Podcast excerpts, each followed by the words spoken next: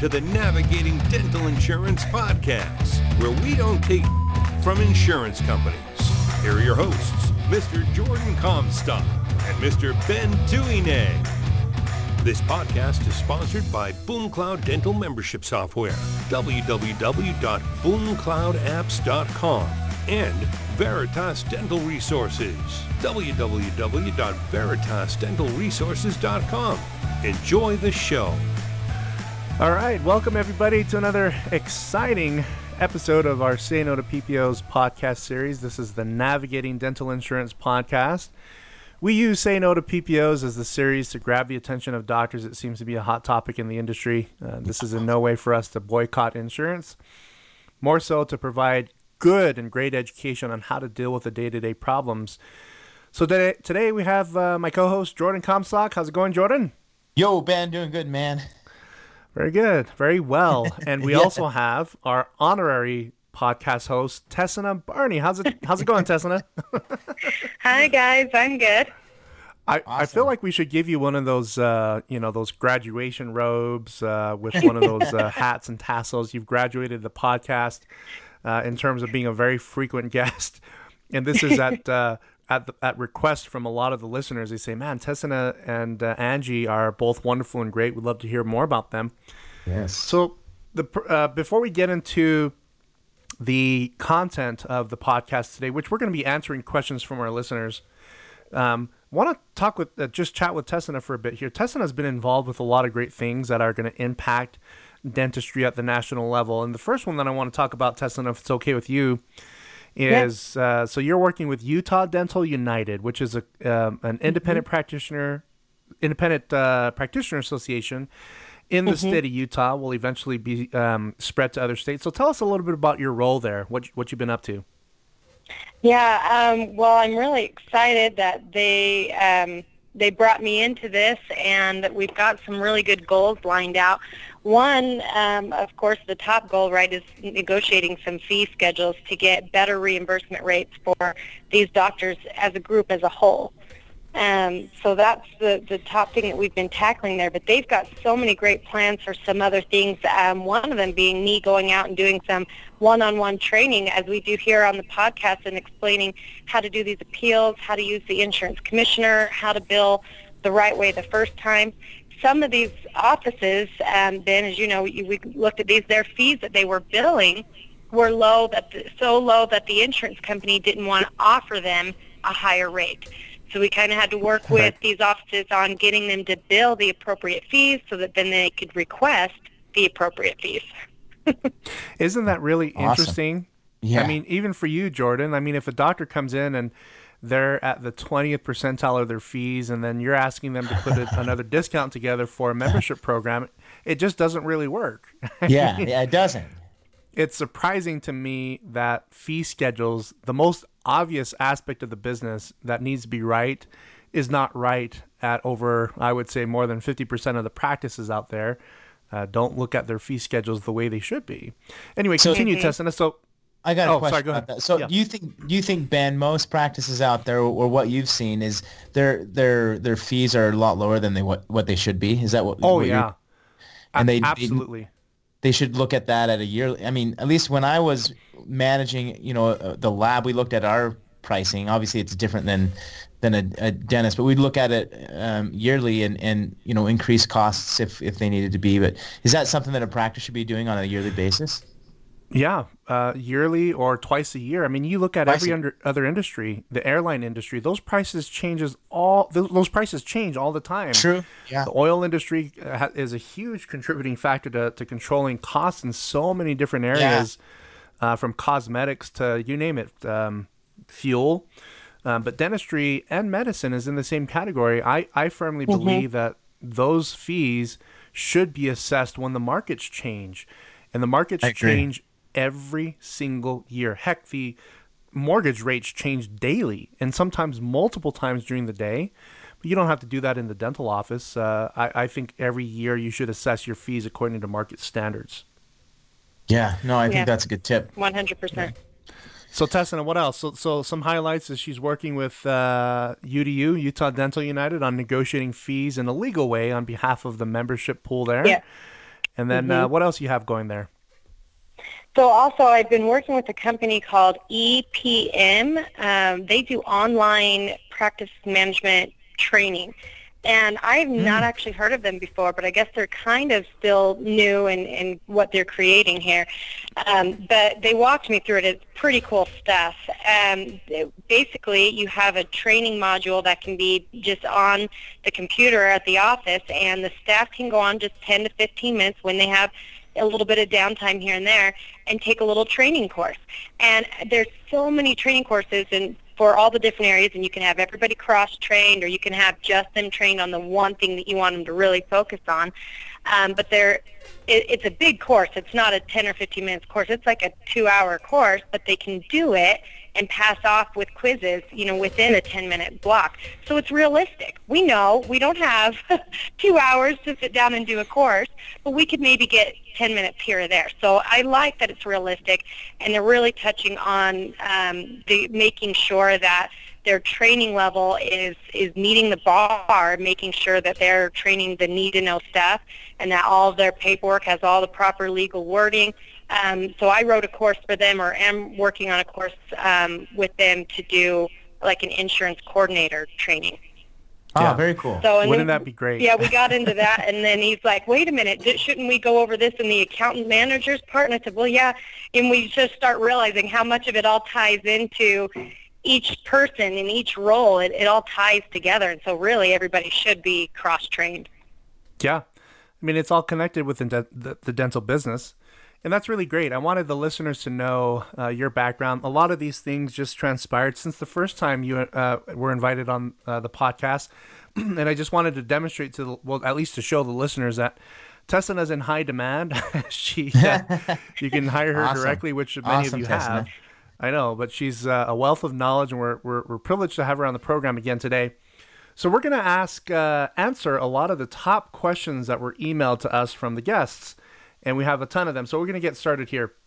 Let's do The it. first question is all about pre-Ds, predeterminations, or pre-authorizing benefits, or whatever you whatever you call that function within the dental practice. Uh, one of the listeners asked, "Is pre-authorization or pre-authorizing benefits a waste of time? All PPOs don't guarantee coverage, even with a pre-D. Uh, is this necessary or not?" Tessa, what's your take on that? Um, you know, so I'll kind of go a little bit back and forth on this. Ultimately, um, is it a waste of time? Yes. um, I agree. they they don't they don't guarantee and they'll tell you right there while they're doing the pre-op and on the paperwork of the pre-op oh this is not a guarantee you know we can change our mind at any point in time and we have that right um, and, and so it is kind of a waste of time but I will tell you there is a time and a place for it. This is where I'm going to go back a little bit. So if you're presenting a really large cosmetic case to a patient um, which most offices don't or insurances don't do cosmetic but if you bill it right you can get it covered. But um, if you're billing a large case or a case that a patient's really uneasy about, doing that pre-op gives the patient a sense of comfort. And I would still explain to them that it's not a guarantee. They don't have to own up to it. But also, when they do come back and try to deny, deny the claim that you did have a pre-D on, how easy is it to go back, give them their copy of the pre-op and say, no, you said this would be covered. And more times than not, they'll reprocess it and it'll be paid. Yeah, there was a So- there was a, a news report here on uh, KSL, uh, our our version of our local NBC channel, and uh, they they they did this exact thing where it was a Delta. No, was it Delta or Humana? It was one of the two insurance carriers.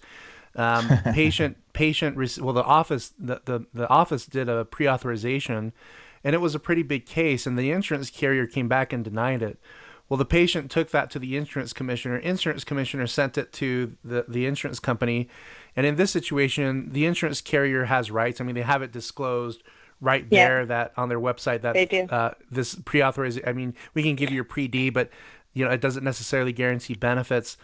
And the insurance commissioner really forced the insurance carrier to say hey if, you, if you're going to give patients and doctors the expectation that that this is a benefit that's going to be covered during that phone call you better cover it. So they did that.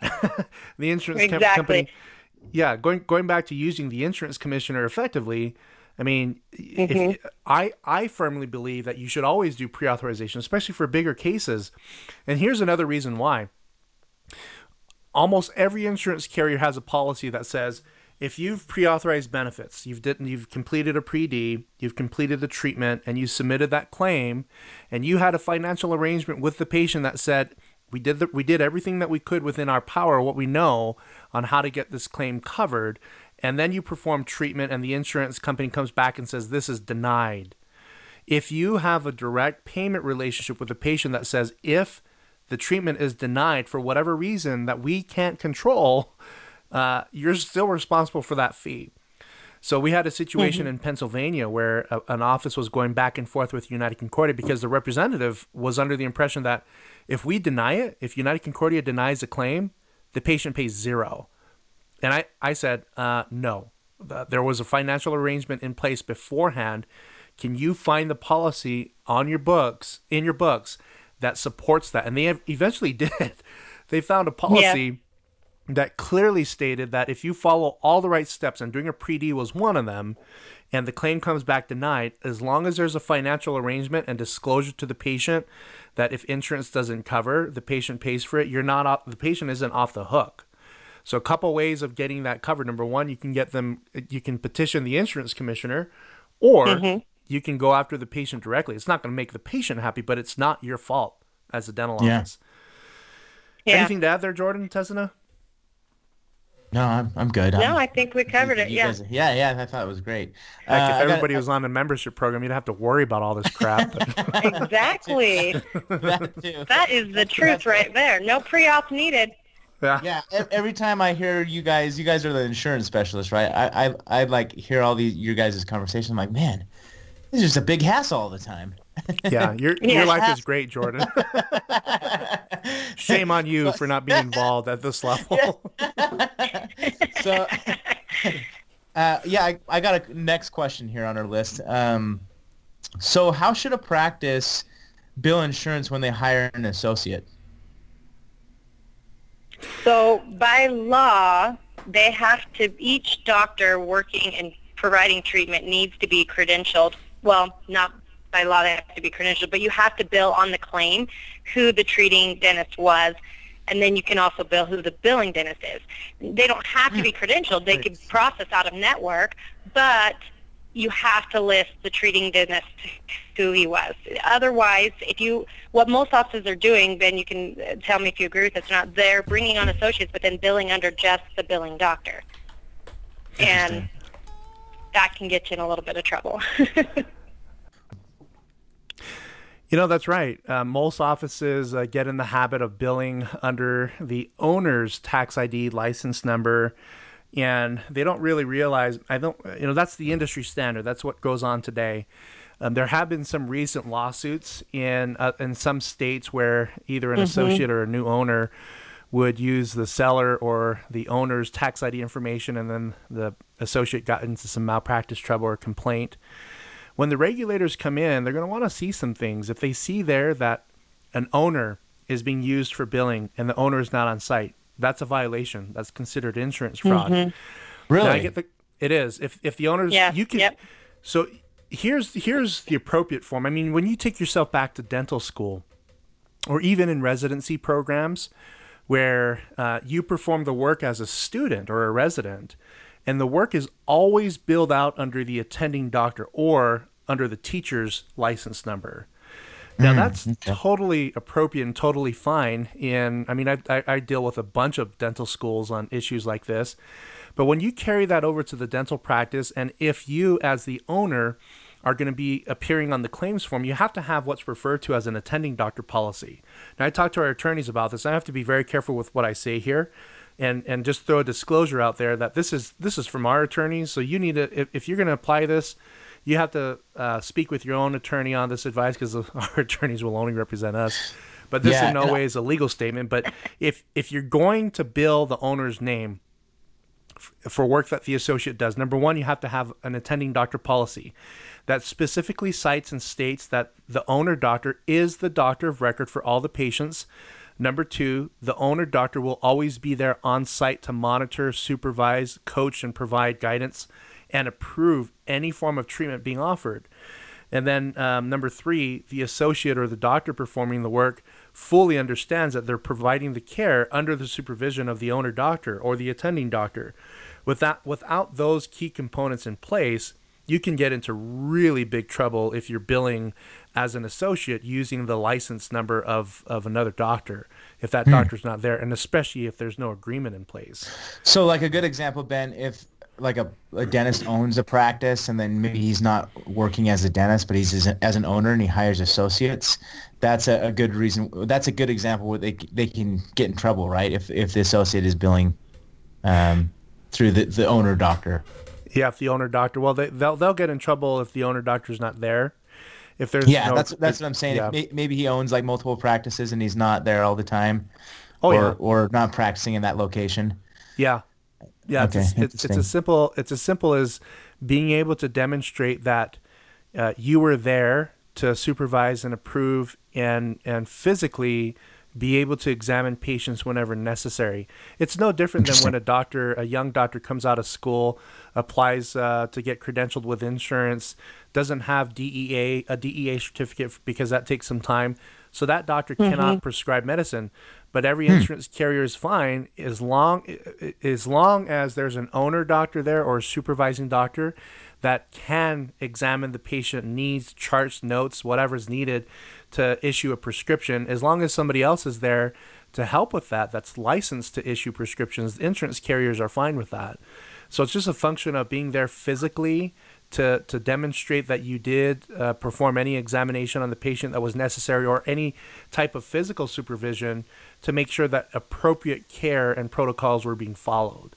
And that's a key with insurance carriers. They're fine with with with that associate uh, doing work uh, if it's being billed out under under the owner's name, but you have most of them will say you have to follow strict guidelines in terms of the the associate being no different than an assistant in terms of assisting in care and not necessarily making mm-hmm. their own decisions. So, right. I hope I I hope and I just didn't. Not, yeah. Oh, go ahead. Yeah, I just, and if you're not doing that, then we just need to be following the Type 2 NPI group, the the group NPI number, and then the individual treating doctors and the billing doctor. That's right. Yep. So I guess I guess that brings up another topic, another question that we get asked all the time is when do I need a type 2 NPI or an organizational NPI. And I guess the rule of thumb on that, the testing is what uh, more than one doctor. If it's two doctors or more, insurance carriers mm-hmm. carriers require uh, a type two NPI. Um, hmm. So if there's multiple doctors in the practice, you, you, it's best it's best for you to be prepared with that type two NPI uh, in case uh, insurance carriers require that for billing. Very good. Anything else on that, guys? I thought that was good. I learned a lot there.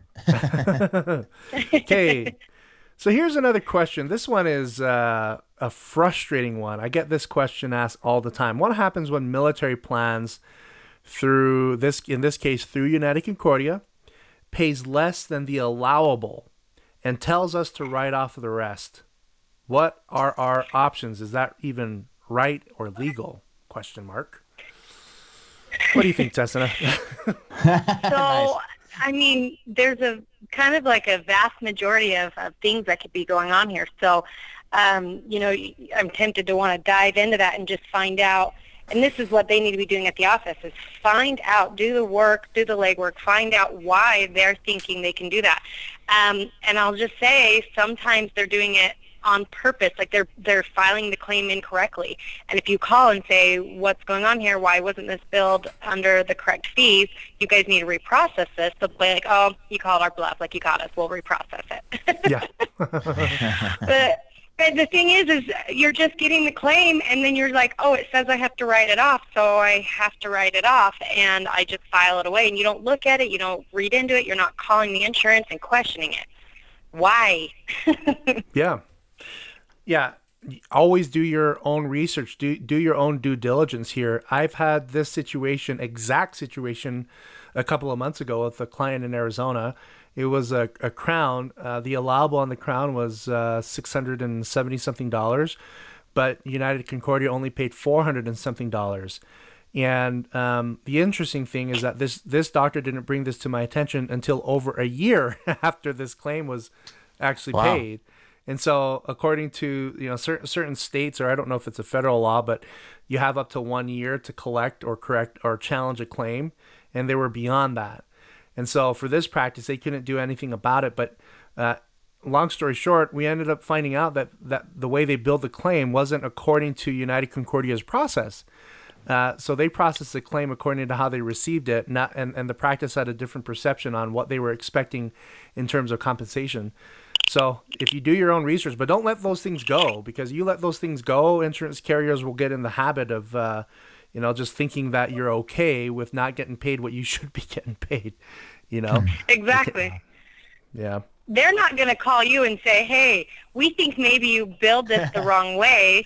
you know, let's get this corrected so you can get a better rate. They're not going to do that. They're hoping that you don't call. They're hoping that you don't catch the, the glitch. All and most of the time, it's just an easy call that'll get it sorted out. Yep, that's exactly. interesting. Okay, I got an, another question for you, Tessina. Um, are right. federal are federal plans really exempt from non-covered service laws? They are. They are exempt. There's a specific law. These are state laws, is what you're talking about. The state law for the non-covered services. And so federal plans are exempt from that. Um, that's meaning the self-funded plans as well. So not just like Blue Cross Blue Shield Federal or the retired programs. Any self-funded plan is also going to be exempt from those non-covered services. Yeah. Yeah, I have some experience in that area too. what we typically do in situations like this, so that when you when an office challenges an insurance carrier like FEP through Blue Cross Blue Shield, they'll always come back and send you a copy of the federal law that says, actually, mm-hmm. it says here in this federal law that we're exempt from from state mandates regarding uh, healthcare services. Um, is oftentimes it's a good idea to have a direct financial relationship, uh, uh excuse me, a direct financial agreement with the patient. Um, for a, a, lot of the, these things, non non covered services. Uh, a good example is um, uh, sealants on um, um uh, gosh, what's the policy on, on adults with sealants, Tessina? On children, so sealants premolars. aren't covered over the age of like 14, and they're usually on molars only. Yeah, that's that's right. So sealants, uh, uh, sealants are often not covered for adults, and when you bill that to insurance, it's always going to be kicked back as denied.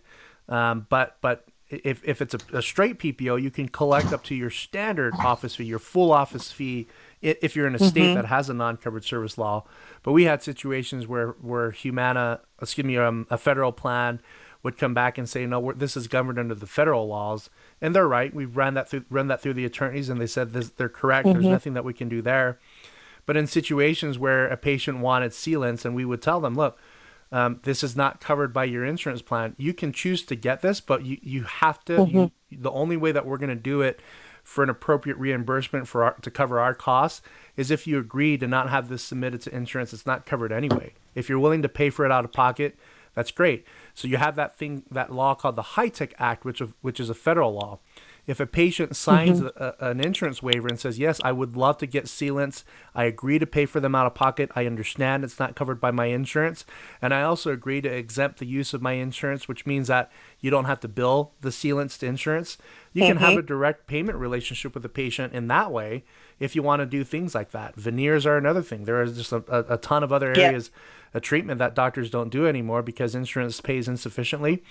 But in this case, uh, for non-covered services, you always have that option to, to get the insurance, mm-hmm. excuse me, to the patient to sign an, an insurance waiver to uh, give you legal permission to not submit it to insurance and therefore not be bound by the insurance rules and fees uh, uh for that type of treatment.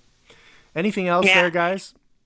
Um, well, I should say with that letter, just so that the listeners know, this is something I use on a regular basis, and I don't have a problem with patients' willingness to do this. Would you agree? They're they're not going, wait a minute, what? I have to sign what? No, I don't want to do it. They're usually like, oh yeah, no problem. I'll sign that. Let's do the work.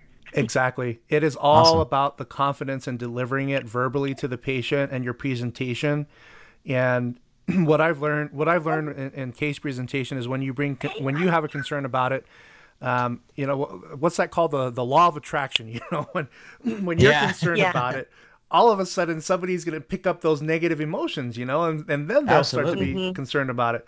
you just got to approach situations like this with a great deal of confidence. You have to have a great mm-hmm. trainer like Tessina, Jordan, or myself. That's not a pitch for you to come and hire us, but you just have to be very, you have to be very, very prepared and very confident in delivering things like that. Now, before we move on to the next question, I'm going to share one example. A client of mine in Tacoma, Washington. He he listened to this part of our coaching training with him, and he said, "Wow, I can tr- I I can then start exactly with sealants." He's like, "I'm gonna I'm gonna just do the premolars and start start from there." They started presenting this to adult patients, and adult, every single adult patient agreed to pay the extra four hundred dollars out of pocket, and that was their full fee uh, for the sealants. I mean, you can you can go more. Sealants can cost you two thousand or more if you do every single tooth, but they just decided to start small. Applying that one concept and offering something that was huge in value in terms of giving patients some form of therapy or prevention against cavities that made total sense to the patient. This added almost $200,000 of extra revenue for the practice, spending what, maybe another minute or two explaining to the patients the, be- the benefits of having sealants. Um, so anyway, I, if, if any yeah. of you are interested in any of those different areas, I mean, there's a number of areas that you can apply them, but just know that if you if you if there is a non-covered service law or not, you still have the HITECH Act that protects you in terms of getting patients to agree to an insurance waiver. Mm-hmm. Um, okay, moving on. So we have uh, this other question here. So federal plans. Build-ups? Okay. So buildups. so the question is, I don't bill buildups because they are never covered by insurance anyway. Is that right or wrong? well, we know how I feel about this. no, yeah. go ahead. You go ahead first. um, so we've kind of touched on this before, um, and this is not just happening with buildups. This happens with various what some people are considering small charges, but they add up really fast. yeah. Um, but if you do a build up and sorry, you're fine. Um, so if you do a build-up, um, then yes, definitely bill it out. On the initial claim in the remarks, you need to state that the build-up was necessary for crown retention. In doing this, then you most likely will get it covered the first time around. If it comes back denied, appeal it again explaining that it you know uh, and you can put in there like the percentage of tooth loss. My doctor loves to do that. Yeah. um, and and then um, and for this reason again the the buildup was required for crown retention. ADA states it's a separate code so you can't consider it you know in the fee with the crown. And then i usually like to say i expect this to be reprocessed immediately for payment or i'll file a complaint with the insurance commissioner and then you get it paid within a week or nice. two yeah. Nice. I, I, like yeah. I like testing those threats. You know, if if, if you don't pay this, I'm going to slit your throat, kind of deal. You know? and you know what? It's not a threat. It's not a threat. It's a promise. It I, is. You know, yeah. yeah, yeah. That's, that's I, a better way to look at it. it. It's it's not just tongue in cheek. I'm not just saying, hey, you know, this is not a threat. This is I will hold down to it. I will file that complaint and and then they will be sorry. yep. yes, they will. yeah. Te- I I 100% agree with that assessment. The other thing that I'll add, just my two cents here, is when you don't bill the buildups, you're lowering the percentage of utilization on buildups for that area. So insurance carriers mm-hmm. look at the percentage of buildups, and um, many doctors don't submit them. So so naturally, insurance carriers think, well, the buildups aren't required and if you're billing buildups even 20% of the time in areas where most doctors aren't, they're going to think you're overbilling. Um, mm-hmm. So they use that as statistics. But the other thing that you want to keep in mind is that even though insurance carriers use things like that as statistics, that doesn't necessarily mean that the patient doesn't need a buildup. So challenge those things. Another example is the client in another client in Pennsylvania, Harrisburg, said that um, uh, they've been coached by um, people such as uh, Dr. Gordon Christensen that their hygiene department for perio, people in perio maintenance or anything in that perio category, that at least 30% of their patients should be in that, uh, well, that the practice, 30% of the practice should be uh, in that perio category. And they were at 22%. Once they reached 23%, the insurance carrier came back and said, You're overutilizing perio, you're overdiagnosing perio.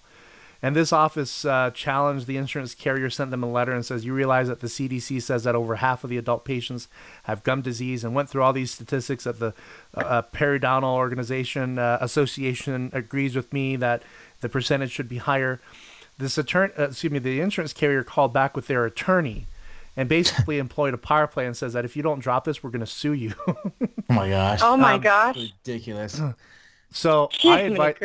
I know, I know. I advised him. I said, re- uh, try to re- legally record that conversation if you can. Yeah.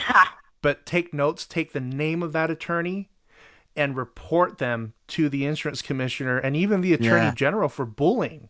I mean, that yep. is completely unethical for for somebody to call and engage. What they, in the legal world they call it a power play. Yeah. And a power play is essentially a non-court ordered attempt to cease and desist to force somebody to agree to a cease and desist, and you really don't have to listen to them. I mean, I can mm-hmm. count. I mean, I can't count anymore how many lawsuits that I've received over the years. Um, from various different insurance carriers, and they were all power plays. None of them came from a judge so my the attorneys, you know, that's why I have attorneys on retainer. You sue me, and my gatekeepers are the attorneys, and they always say, they always say, ignore this. We'll take care of it. Don't worry. Um, so so just put yourself in, in in those shoes there. That you don't have to give in to the power plays, and most certainly do what Tessina does and hold their feet to the fire. Give them a promise. Give them a threat, a really big threat in the form of a promise that you're gonna you're gonna report them and uh, uh, Tessina is a, an attestament that that's true, and we have several clients that will tell you that testing Tessina's process is 100% effective. All right. That's awesome. Uh, next question. What's I next? got it here. Let's see. Okay. Next question is, I'm looking to drop PPO plans and and listen to the podcast with Bill Rossi. I can't afford a professional consultant at the time, but really want to get out of these freaking PPOs. I, I added that. what what advice do you have in dropping plans? What's the first step? Yeah, um, well, this is um, you know treading some dangerous waters here a little bit, right, Ben? Would you oh, yeah. agree? Oh yeah, I I think number one. Um, if you don't have that great a cash flow and you want to drop PPO plans, you might want to reassess the business. I, I recommend perhaps I contacting agree. Dental Intel to do a, a complimentary practice snapshot because yes, to me, yeah, it doesn't seem like dropping PPO is going to help you.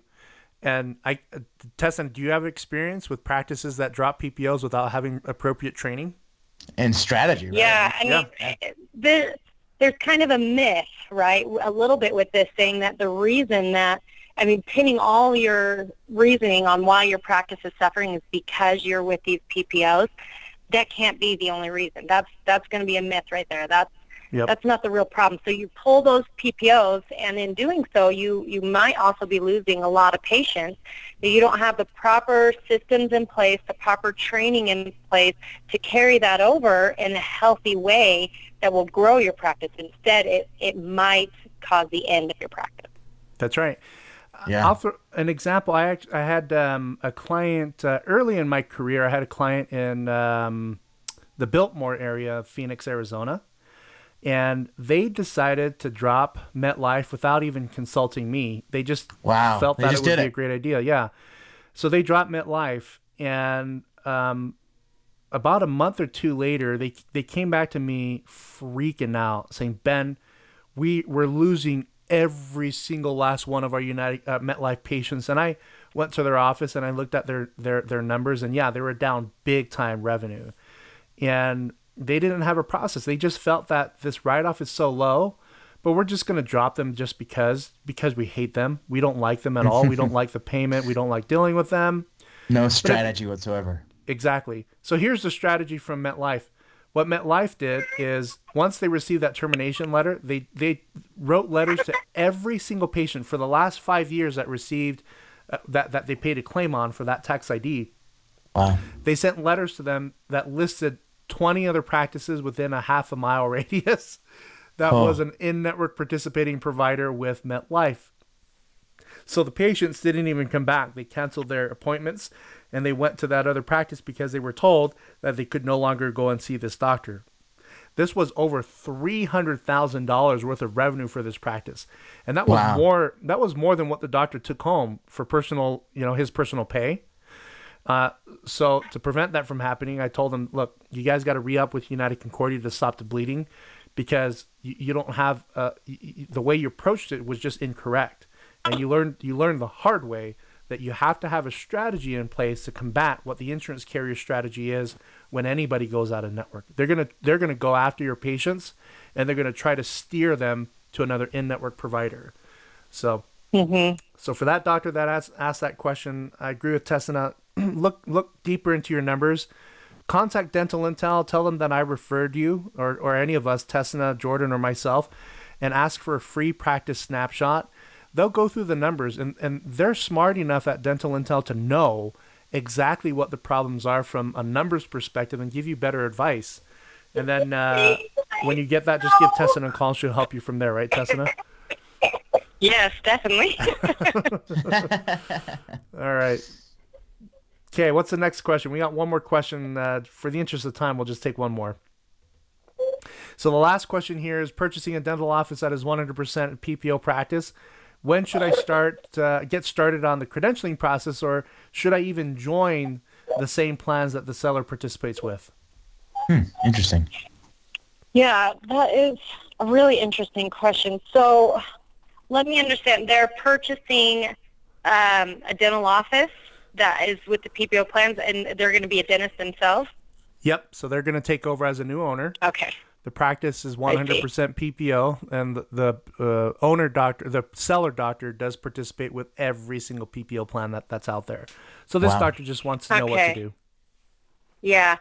Um, and I'll I'll give my just my personal opinion here, and then uh, maybe Ben can. um, but I would say do the credentialing right now. I mean, that takes a long process. I would start that as to whether or not joining the PPOs. Um, I would at first. These patients that he's taking over don't know him. They haven't built a relationship with him. Eh, He's a complete stranger. So get with those PPOs. You can drop them later. Get with the PPOs. Get credentialed. Build a relationship with these people. Start educating your patients with your trained staff, and then start dropping out the ones that are unacceptable. Wow, you gave the exact same answer that I was going to give. You know, Yeah. sometimes on these, these these phone calls, I um, I was hoping to have something here that you and I disagreed on, so that we can go back and forth again. So, but, but then you're you're absolutely right. The most important thing in the transition is retaining as much as a value that you as you can from the, whatever you're purchasing. I know you might be purchasing at a, at a discounted rate, but you still want to retain the value. And then what what I often see is an owner would come in, a new owner would come in, and the, the team would not know about the transition until the day of the sale. And then the oh. whole mm-hmm. the new owner comes in is completely out of network, hasn't even notified any insurance carrier. Then they start billing insurance, and then they don't get any money paid from the insurance. The insurance is saying, "Well, we don't recognize this doctor, and we don't recognize this tax ID. So here's a bunch of paperwork that you need to fill out." So you, you have you have this frustrating process where claims are being processed out of network. Patients are being told by their insurance carrier that they owe more than they actually than they used to owe or whatever you quoted them under in-network terms. So you have to prepare for that. You have to have a strategy in place to and then do what Tessina says, get credentialed ASAP with these plans, all of the plans that the seller takes, and then you can start to pare back maybe 6 months to a year after you've you've you've been introduced to that patient base. Now a lot of people disagree with that that that advice. And what I'll tell you is those that disagree with that advice, I think they have some valid points too, because what the other approach is, let's go in and take the top plans, the, the plans that re- represent most of the patients, and then let's spend uh, six to 20 grand in marketing to get n- more new patients. You know, that approach works well if you have the working capital. But I can, but most of, I, I'd say 95% of the people that I work with, the banks don't give them the working capital and the dentists aren't willing to reach into their savings account and may not have the, the money there to spend on marketing. So the quickest way to retain the value of the practice is just to mirror the PPO structure of uh, the seller and then do what Tessina says. You can then dro- start dropping them, but after you've been introduced to those patients, or at least the majority of them. Yeah. you're going to want this transition to be really smooth, and not just for your patients, but for the staff as well. Because if the staff is feeling frustrated and they're feeling uncomfortable, that's going to that's going to, you know, yeah, I mean, the patients can see that. Your staff might leave because they're frustrated or they're going to stay because they don't want to find another job. But then patients come in, they're like, yeah, I don't know what's going on. This new guy came in. And uh, so the patients can see that the staff doesn't trust the new guy. And, I mean, yeah. you're just, it, it could be a big mess. I would get in and start making everything set up so it could go so smooth and everybody feels so comfortable. And, and then you can make your changes once everybody's on board with you being in charge. I agree. Well, thank you, Tessina. Um, yes, you know, we're, Tessina. we're ending this podcast on May 17, 2017, and there's snow outside my window. yeah. Crazy. What the heck, man? Disappointing. It's, so, it's messed up here. Yeah. Yeah. Yeah, I'm I'm, no. I'm, moving. I'm moving back to Arizona. That's that's it. I'm just I'm done with this winter. We gotta go oh, on but. Then it, then it gets too hot there in Arizona. Like, I don't care at this point. I want my garden in. I want air. Yeah, I want me sun. Too. I'm the same way. I'm the same way. Sun. Yeah. I do like. I like the warmth. Like I think I can handle Arizona, but last time I was there, I felt like I would melt in my car. It was so hot. Yeah. Well, folks, uh, if you have questions for us that you want to a- for us to answer on any future episodes, just send us an email. We're going to post all of our contact information in the show notes, uh, including Tessina's uh, email and, and phone number if you have a question for her directly. But uh, Jordan, Tessina, thank you so much for being on the program today. You both stay warm out there and uh, both have a great day. all right. See you, man. Hey. Bye bye. Thanks again for tuning in. Hey, if you have any friends who want to learn more about the stuff that we talk about, please let them know that we exist. Referring your friends to saynotoppos.com is the best way you can show your support for us. However, if you don't like the podcast, we'll give you a full refund. Also, let us know if you want to hear anything new or something that we haven't covered just yet. Try to keep the topics to PPOs as we uh, that's our area of expertise and things that we know the best. Just email me at help at veritasdentalresources.com. Veritas is spelled V as in Victor, E R I T A S. Veritasdentalresources.com. I will post that on the show notes, so if you're driving, please don't uh, take your hands or eyes off the road. Uh, thanks again for all your support, and we wish you the best of success. Signing off from Salt Lake City, Utah, this is Ben Tuinei on behalf of my good colleague, Jordan Comstock.